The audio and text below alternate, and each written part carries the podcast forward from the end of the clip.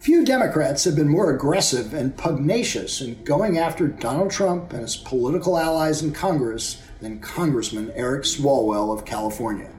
Swalwell served as a House manager in the second impeachment trial of the former president, and despite the acquittal, he has continued to pursue Trump, filing a lawsuit against him, his son Donald Trump Jr., Rudy Giuliani, and a Republican colleague in the House, Mo Brooks, for their role in inciting the January 6th insurrection at the U.S. Capitol.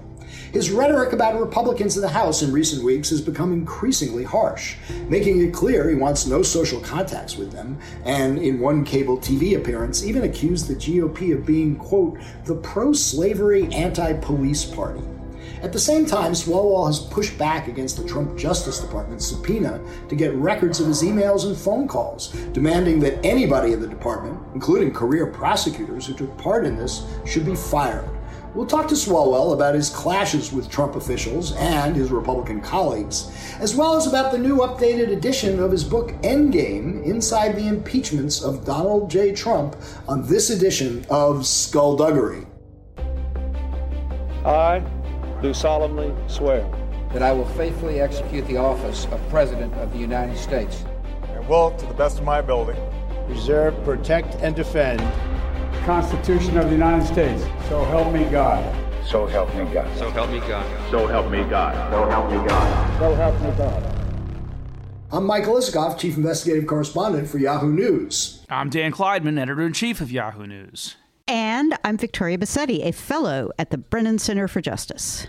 And it is uh, appropriate in a way that um, we are having uh, Swalwell on the pod this week. This is the sixth month anniversary of the January 6th uh, assault on the U.S. Capitol. It's an event that continues to uh, dominate our politics ongoing investigations by the Justice Department. Uh, uh Nancy Pelosi has just created this uh, special committee to investigate the events of January 6th. A lot of questions about how far it can go uh, in advancing the ball, but Swalwell has been so in the middle of uh, all of this, it'll be good to hear his perspective. Uh, yeah, I was going to say Swalwell does have a knack for being in the middle of, of these yes. high, high, profile um, issues and, and, controversies. He, of course, was a uh, impeachment manager in the second impeachment, which was revolved around the January 6th assault. He has uh, but he was also his... a big, big player in the intelligence committee investigation right. into Russia. That's how I got to know him uh, yeah. quite a bit in those. Uh, yeah, although days. he wasn't picked as a, as a manager for the first impeachment, which was a disappointment to him. He's filed uh, this lawsuit, as you mentioned, and he now has this has this book. He is not, however, going to be um, a member of Nancy Pelosi's select committee to investigate the January 6th assault. Uh, that's one of the things that is happening now as well. The members of that committee have been chosen. Another regular on the podcast, Jamie Raskin, is a member. Maybe we'll get a chance to talk to him.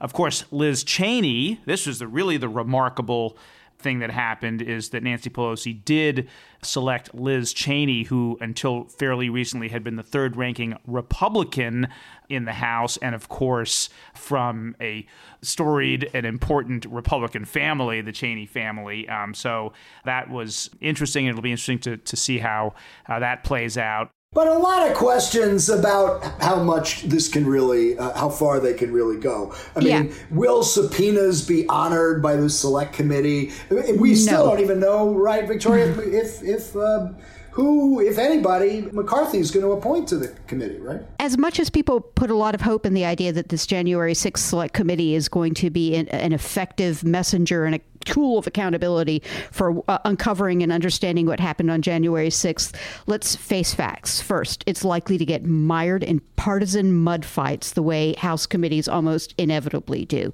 Its ability to actually get new information is going to be blocked to a certain degree by DOJ, who's going to want to be protecting their criminal prosecutions and who are likely to be trying to protect kind of the prerogatives of the executive branch from excessive, you know, uh, excessive in- investigation.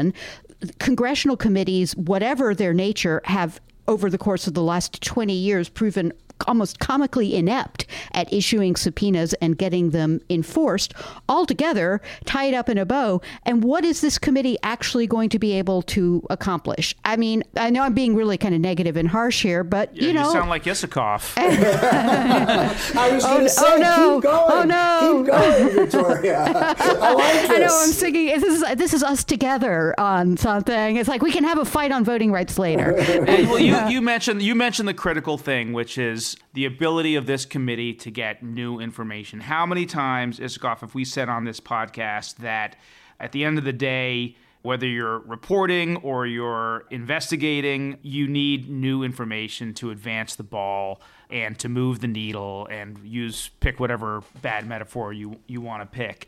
I agree with everything you're saying. My the only caveat is you never know when and this is true in the reporting that we do, you never know when new information uh, might come forth in ways that you least expect them to, to. Much time has passed since Donald Trump was in office. You don't know if there is someone, some whistleblower type who was in the White House uh, at the time who might be able to shed light and might be willing to shed light on what Donald Trump was doing during those critical hours. And so maybe unlikely, but not impossible. And it's part of the reason that you do these high profile investigations because you are looking for opportunities to attract and encourage um, people to come forward. Look, the subpoena we all would love to see is the one to Kevin McCarthy to testify under oath before the committee about his conversation with Donald Trump that day, in which, according to Congresswoman Jaime Herrera Beutler, who was debriefed by McCarthy shortly after that phone call, Trump was completely dismissive of McCarthy's pleas to call off the mob, even sort of allegedly saying something to the effect of, You, you don't seem concerned about the, the theft of the election or from me rather than the imminent threat to members of Congress that day. I really doubt McCarthy would even honor a uh, subpoena from this committee. Um, he, he'll inevitably say it's completely partisan and um, he's not going to participate in a partisan witch hunt. But maybe, just maybe, Jaime Herrera Beutler the congresswoman from Washington, Republican, who first said McCarthy had told her all this. Maybe she'll testify, and maybe that will move the ball slightly. And who was on the witness list for the Democrats during the second impeachment trial of, of, of Donald Trump. If only they had gone through with it. Yeah. So, you know, and, and let me add just one other kind of subpoena or, or witnesses who would be great to hear from on the January 6th special committee. And that is the people who were mentioned in a recent series of ProPublica reports, which indicates the kind of the closeness of the Trump campaign or some of the, the members, former members of the Trump campaign in organizing the January 6th rally and their kind of ongoing efforts to recruit and be heavily engaged with some of these far right groups who were responsible for the storming of the Capitol. I agree with that. One one last thing, which is, you know, you've got the Justice Department investigation, but that investigation is looking at only criminal acts. And you had, of course, the impeachment um, investigation, but that was really rushed. And as we were saying all along, There was no impeachment investigation. They just impeached him the second there essentially was no investigation. So this is in some ways the first kind of broad-based investigation that is looking at all aspects of what led to January 6th, what happened on January 6th, and then of course the impact of January 6th. Okay, so, Danny, you've convinced me it's not going to be a complete waste of a waste of, right, a, of we a special will, We will committee. see. He hasn't convinced me, but uh, in any case, um, we've got an excellent guest to talk about all this, so let's get to it.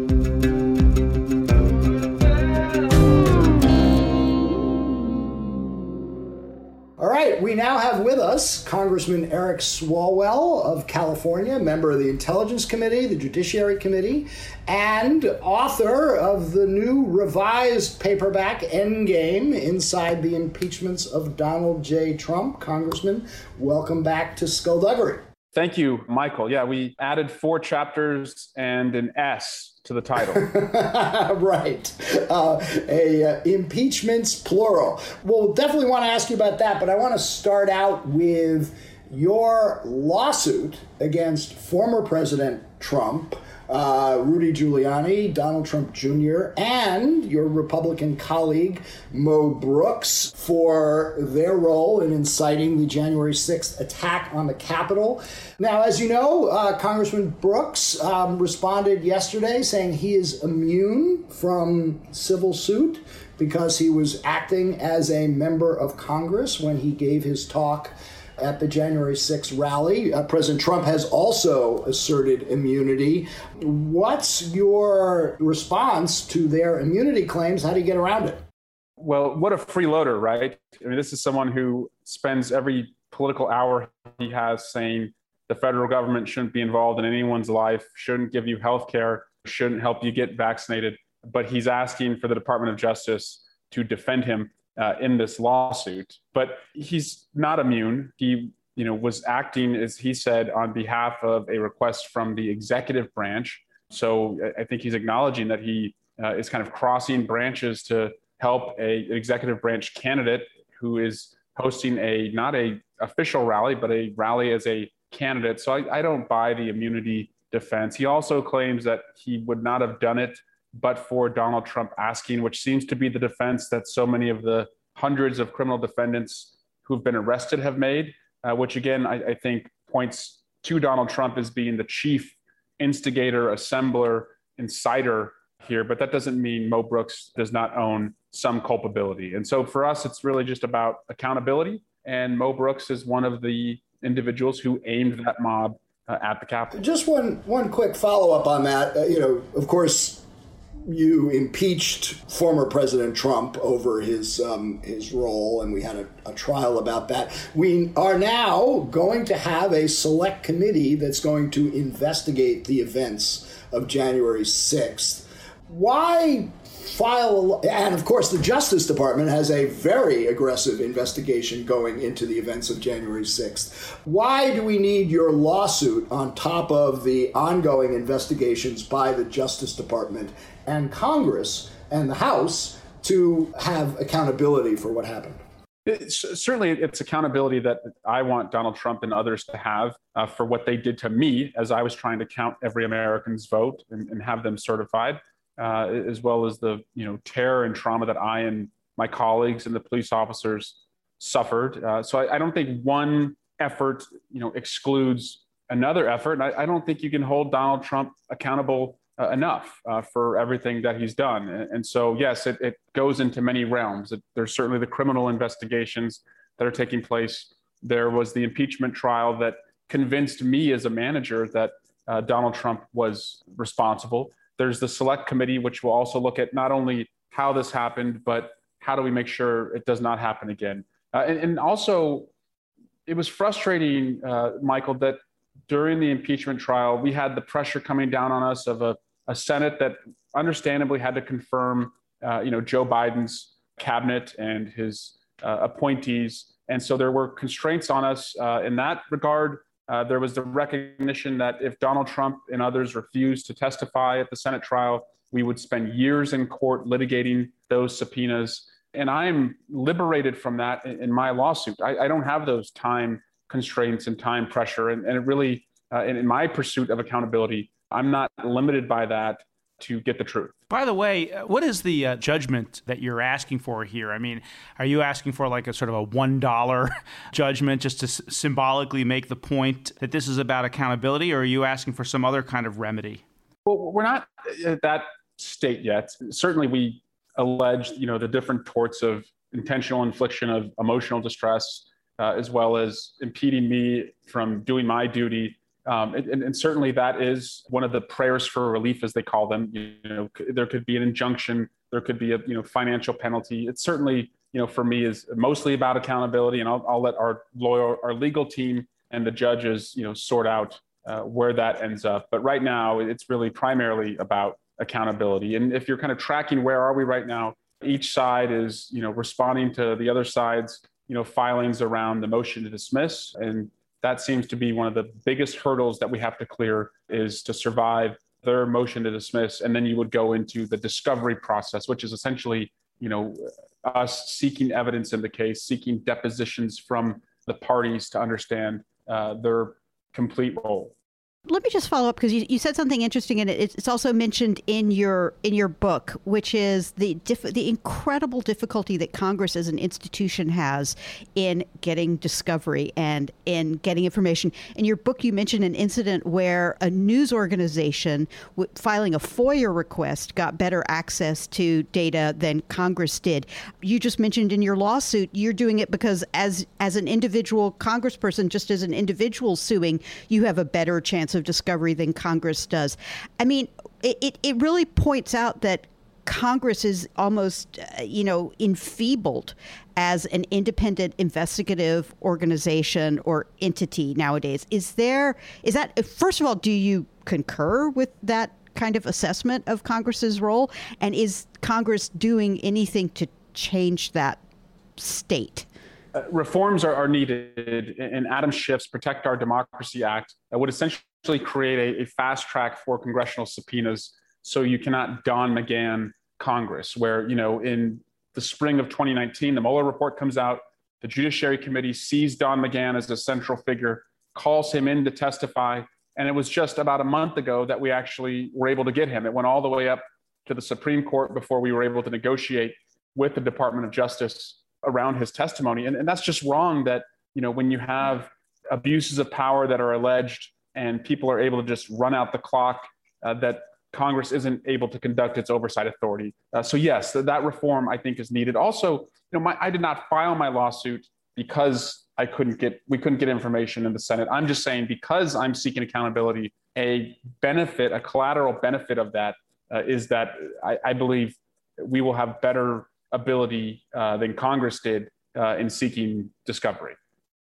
Victoria was asking the kind of process question about how you get the information, but tell us about the information, the evidence that you are seeking, both in your own lawsuit and having been you know, deeply involved in the um, impeachment investigation and then having been one of the, the managers in the Senate trial.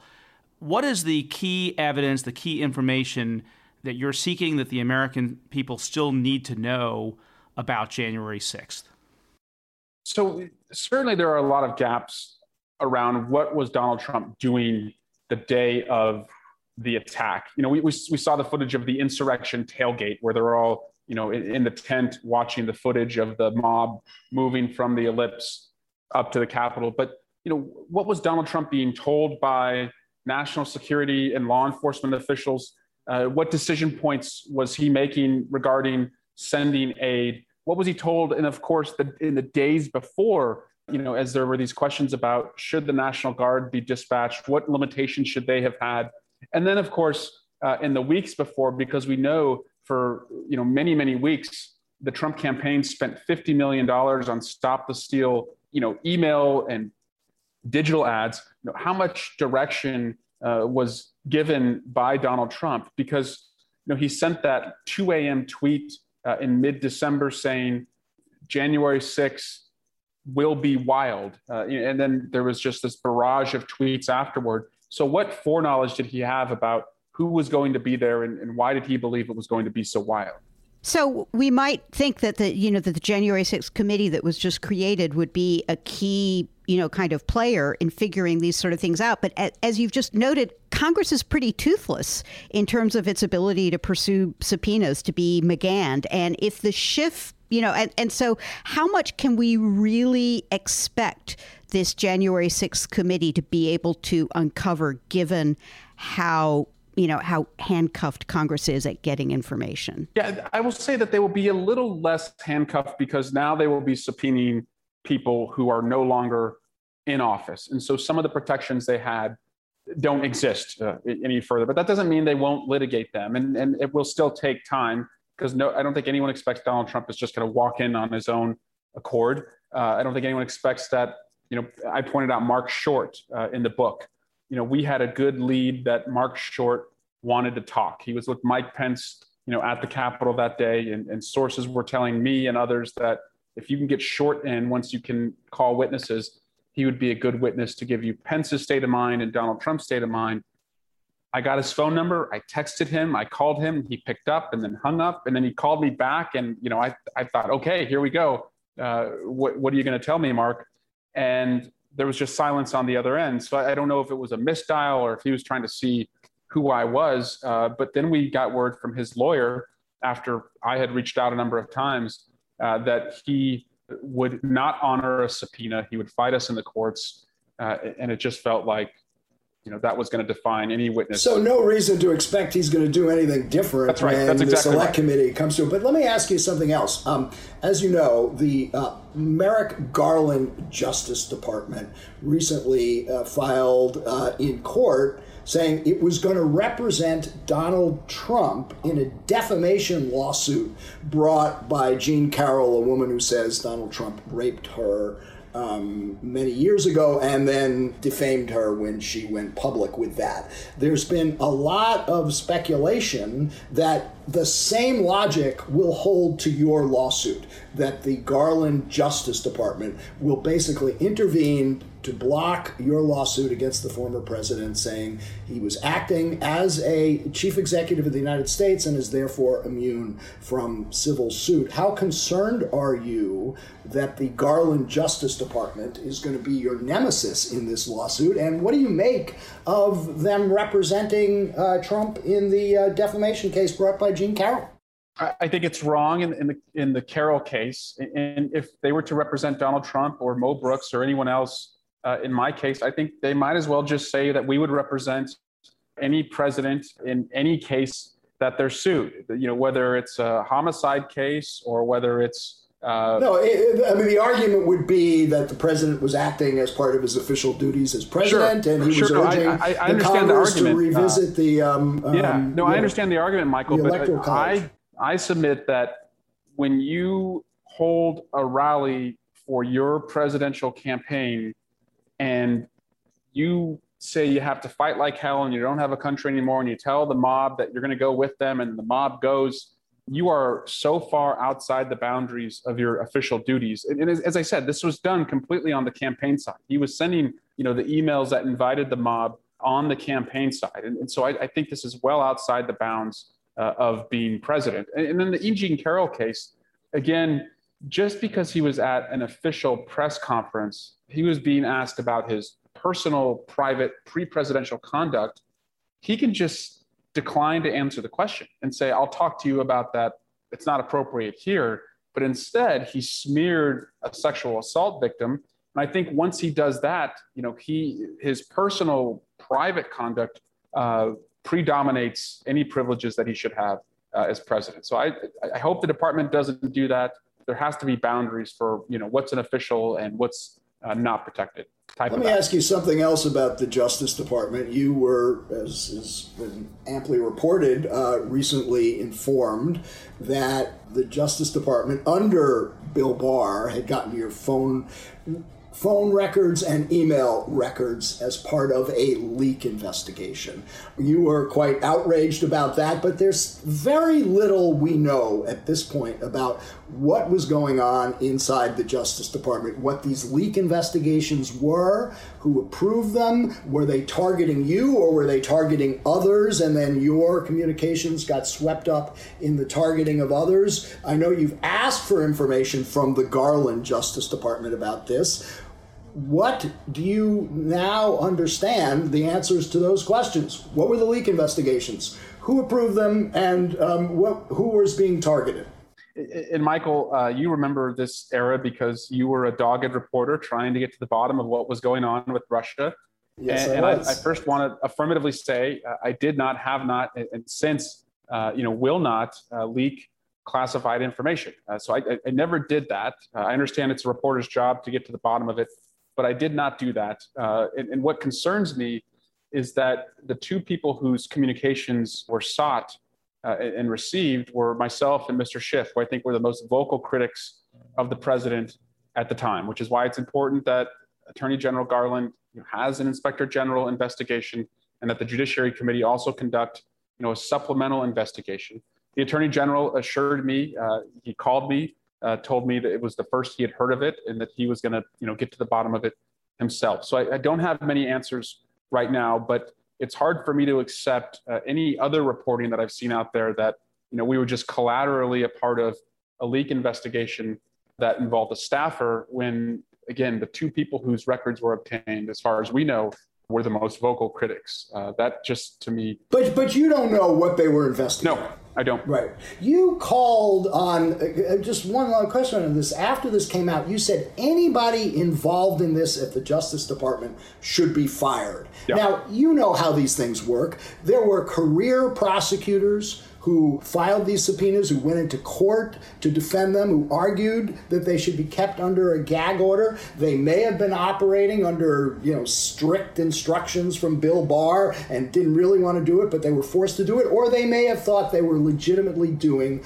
an investigation under Justice Department guidelines to pursue a leak was it really appropriate to say, absent you having answers to any of these questions, that career people, civil servants at the Justice Department should be fired when you don't even really know who was involved and what exactly they were doing? Well, I guess, Michael, I know, and that's part of my frustration coming out, you know, when I said that, but I know what I did and did not do, and I, know that I did not leak. And I look at the fact that Adam Schiff and I were the only two members involved in this, that a, a minor child uh, of a staffer was involved in this. And you have two attorney generals saying that they did not know about it, Barr and, and Sessions. And so to me, if you are surveilling members of Congress who are critics of the president and the attorney general is, is not being briefed on it, uh, one, that should be fireable. Uh, two, I, I, don't really buy that they weren't briefed on it. And, and so it makes me wonder why didn't anybody say, look, this is this is wrong. Uh, this is not what we do. And again, I, am saying this from the perspective of somebody who knows I was innocent. I, I didn't do anything wrong. I, I can't see any probable cause to go into my records. And so if you are going into my records, I think you're doing it unlawfully. And when you're doing that against a vocal critic of the president, I think there should be consequences. Congressman, two quick follow ups on this. One, you said that uh, Attorney General Merrick Garland called you about this, said he, he didn't know about it. What else did he say? Did he express uh, dismay? Uh, was he surprised, concerned? What did he tell you? He was very kind. He called it. He actually apologized that he had not called me, you know, a day or two earlier. He'd just been so overwhelmed landing on the job.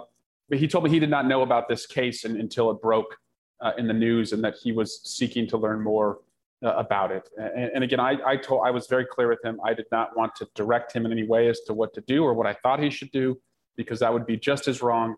I just wanted to make sure that he understood, you know, the concerns that someone who has criticized the president would have if their records are being surveilled. When again, they know that there was no reason for that to happen.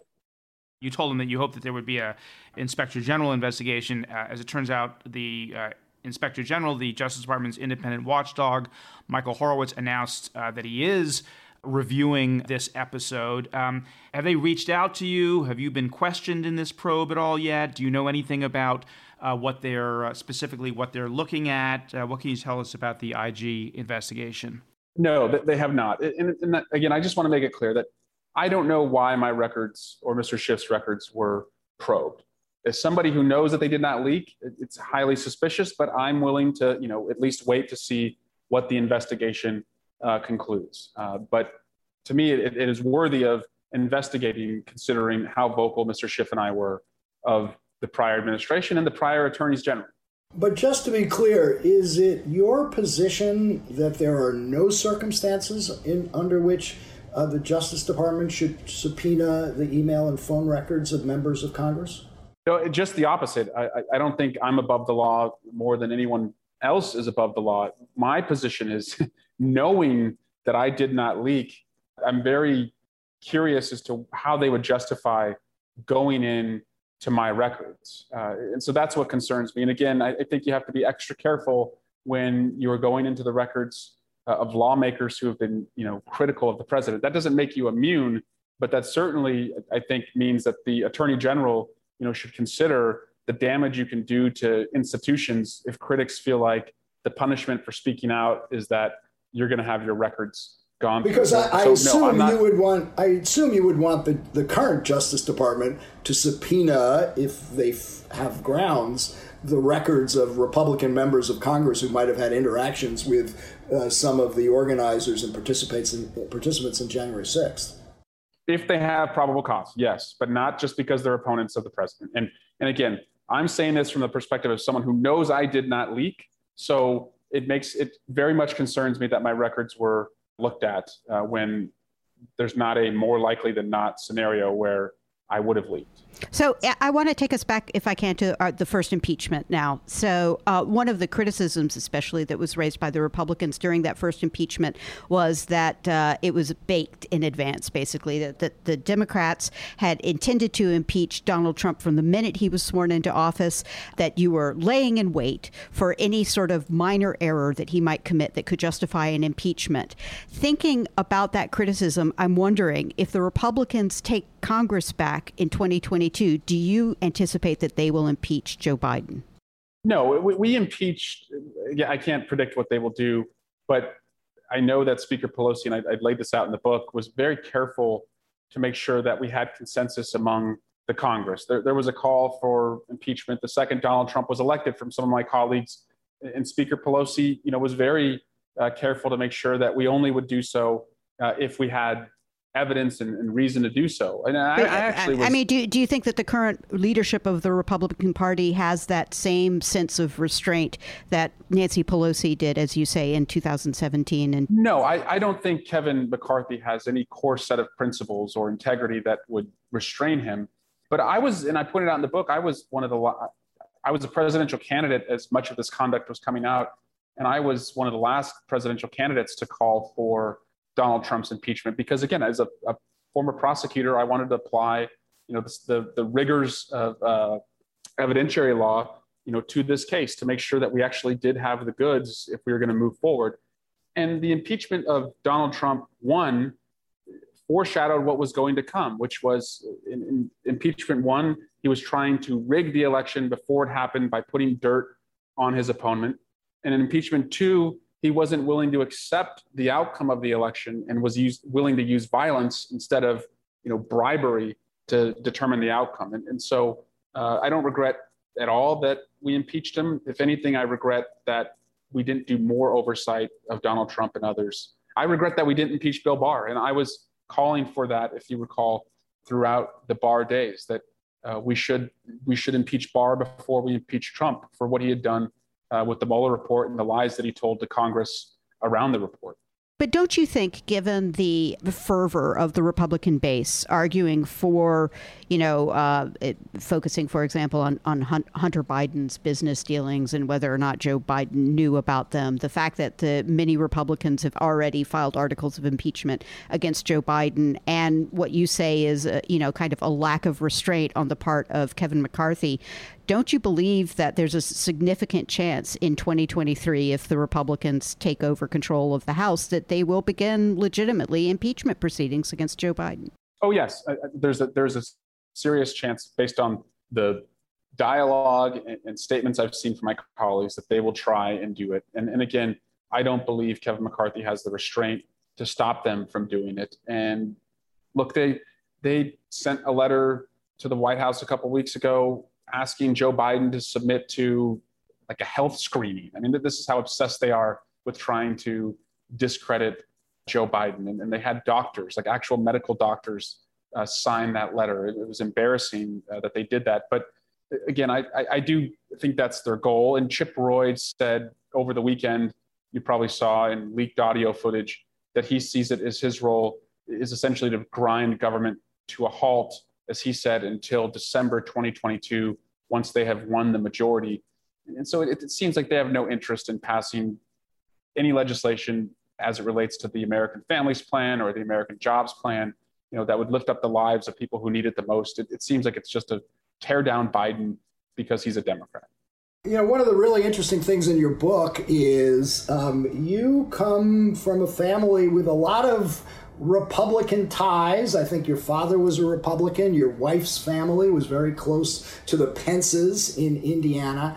Yet your rhetoric over the last uh, uh, few weeks in particular has become increasingly harsh. Uh, in fact, in a, one recent MSNBC appearance, you referred to the Republican Party. You said it's a pro slavery, anti police party that is rolling with the cop killers right now. Now, you know, you have a president, Democratic president Joe Biden, who is trying to uh, reach across the aisle with some, uh, uh, uh, get some bipartisan legislation through. Is it really helpful to be calling your fellow Republicans? Pro slavery when, as far as I know, there's not a single Republican office holder who has endorsed or, uh, pro- uh, you know, uh, protected slavery. I mean, come on, aren't you contributing to the hyper partisanship uh, in this country right now that is roiling our politics?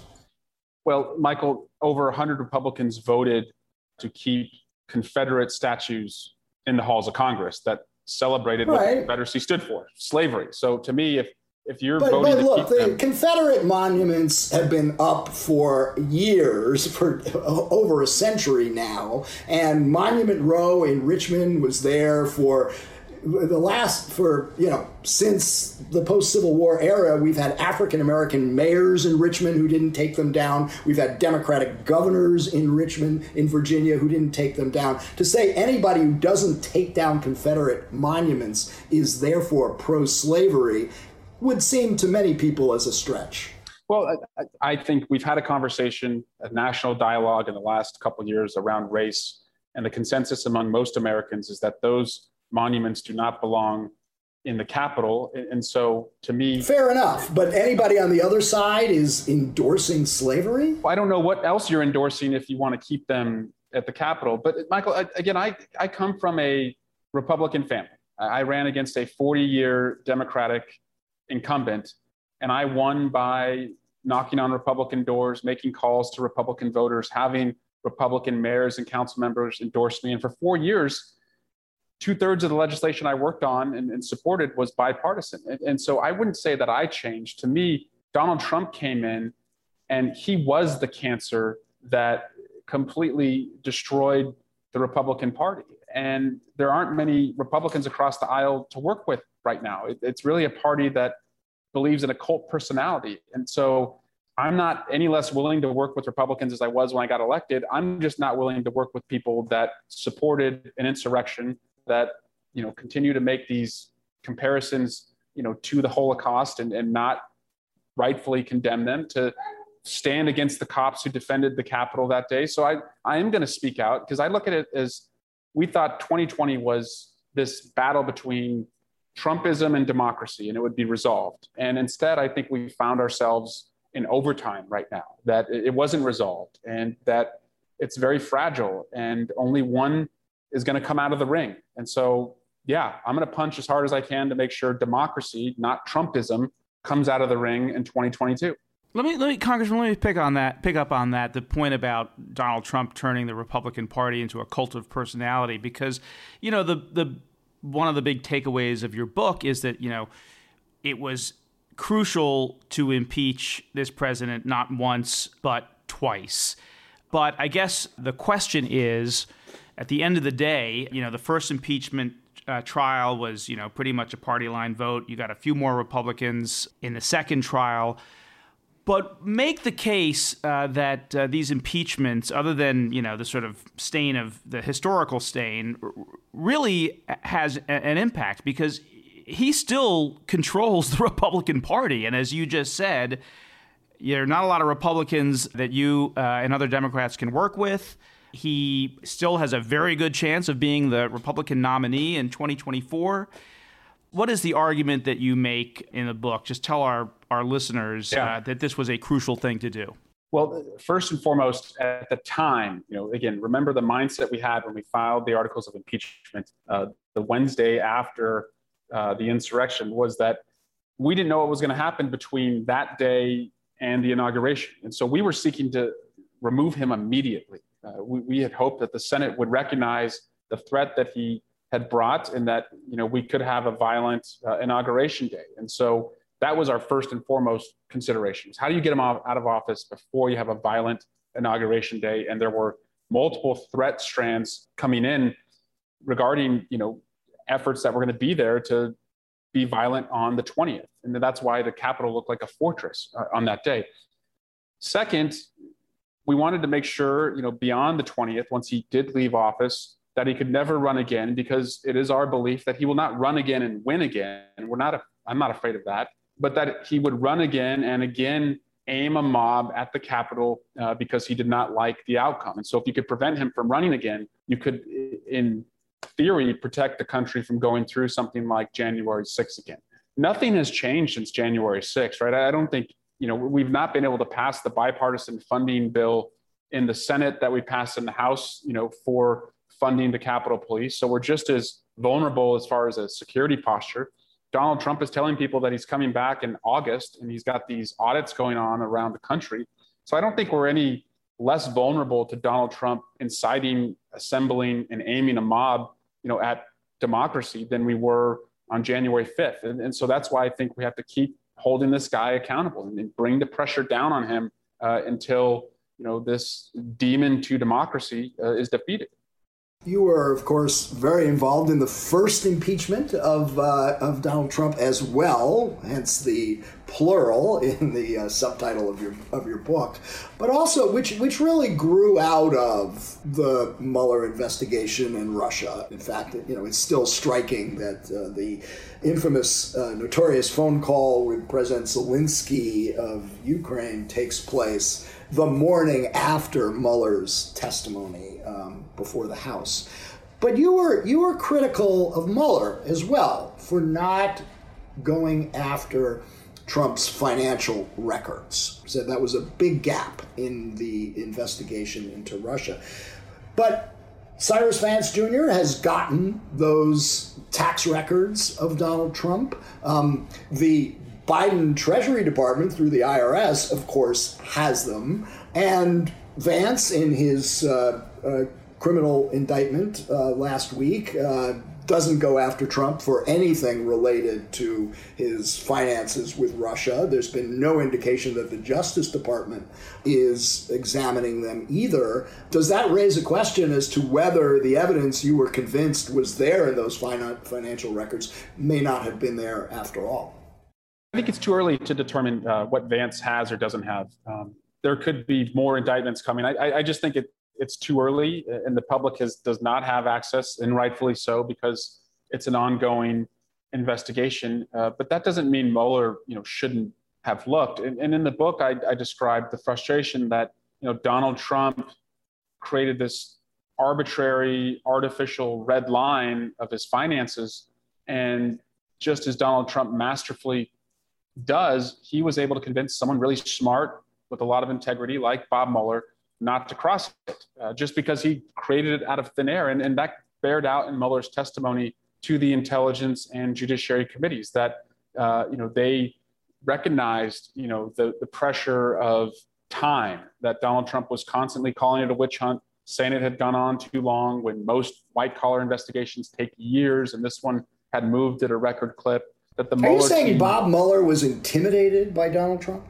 I think the, I think the Mueller I think Bob Mueller recognized that the longer it went on, the more political pressure he would face, and he wanted to avoid protracting the investigation with a financial investigation and subpoenaing Trump and Trump's banks. So he didn't go that direction. So yes, Trump won. I don't know if he was intimidated or not. Trump won though. That was you know that was uh, if you follow the Sean Maloney questioning of Bob Mueller about why didn't you ask Trump to testify and essentially why didn't you go after the finances, Mueller acknowledged how long it would have taken to fight that in the court. And so that was, uh, you know, point to Trump. Because who the hell, Michael, who, who the hell cares if it takes too long, right? Like you just, you, yeah. you do it. Like if it was any other white collar criminal, you just fight him in the courts and then you get it the Bob Mueller in his day as FBI director for many years, I don't think would have backed down uh, if he thought he had and the evidence. I have so much respect for. I don't even want to give Michael.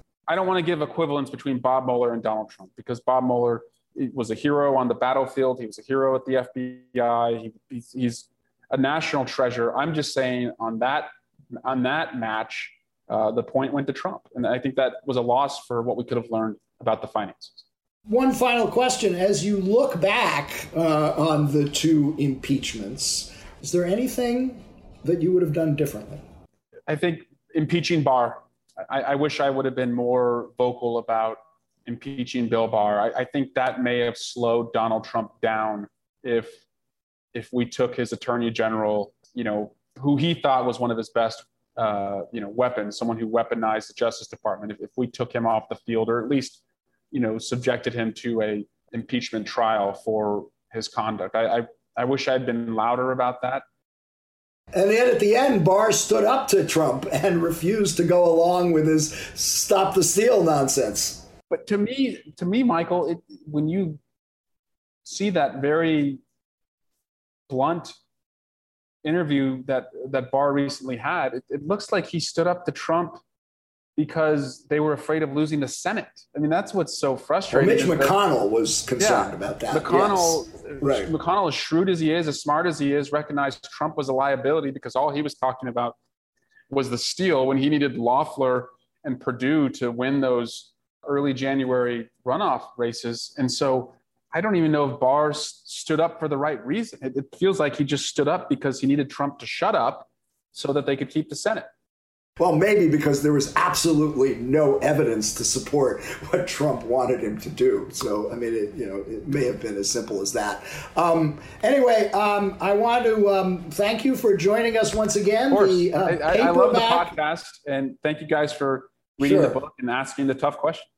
I want to know what uh, what dinner with uh, with uh, Sheldon Adelson, Kellyanne Conway, and John Boehner really was like. So what was it? What was it? What was it really like? so Victoria, this was uh, January 20, uh, 2017. So Donald Trump is sworn in. A lot of my constituents asked me not to go to the inauguration, and I insisted that it was our job to watch the transition of power and to hold him accountable. What I did not realize was that after the swearing in, as a member of House leadership, uh, you host a lunch for the new president and vice president. And so I'm going to my table assignment, like you, you know, you're at a wedding and you have the ceremony. Now you're going to the reception. You look at your table card, and I see my table, and there's one empty seat, and it's next to Sheldon Adelson and Kellyanne Conway. And I just thought, boy, I must have pissed Speaker Pelosi off uh, if she's she was a part of the, you know, setting the table. And I said to Kellyanne, I said, you know, Kellyanne, I'm, I'm so, hi, I'm Eric Swalwell. I'm so sorry that you won a presidential election and your first reward is you have to sit next to a Bay Area de- Democrat.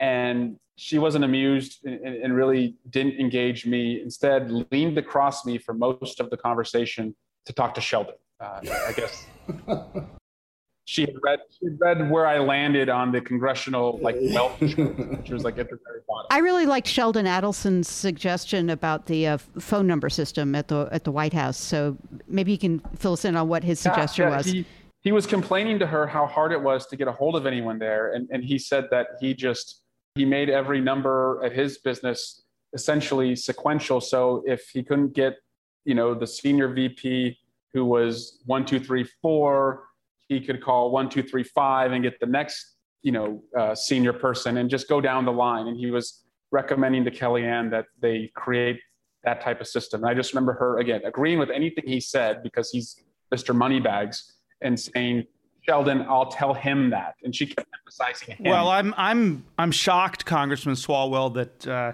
your first act as a member of Congress in that new administ- during that new administration, you didn't introduce the uh, the Sheldon Adelson White House Telephone Reform Act. That's right. Anyway, all right, lots of uh, lots of nuggets in uh, Congressman Swalwell's book. It's called Endgame: Inside the Impeachments of Donald J. Trump. Now out in paperback. And until next time, thank you again, Congressman. Thank you all. All right, I'll see you guys.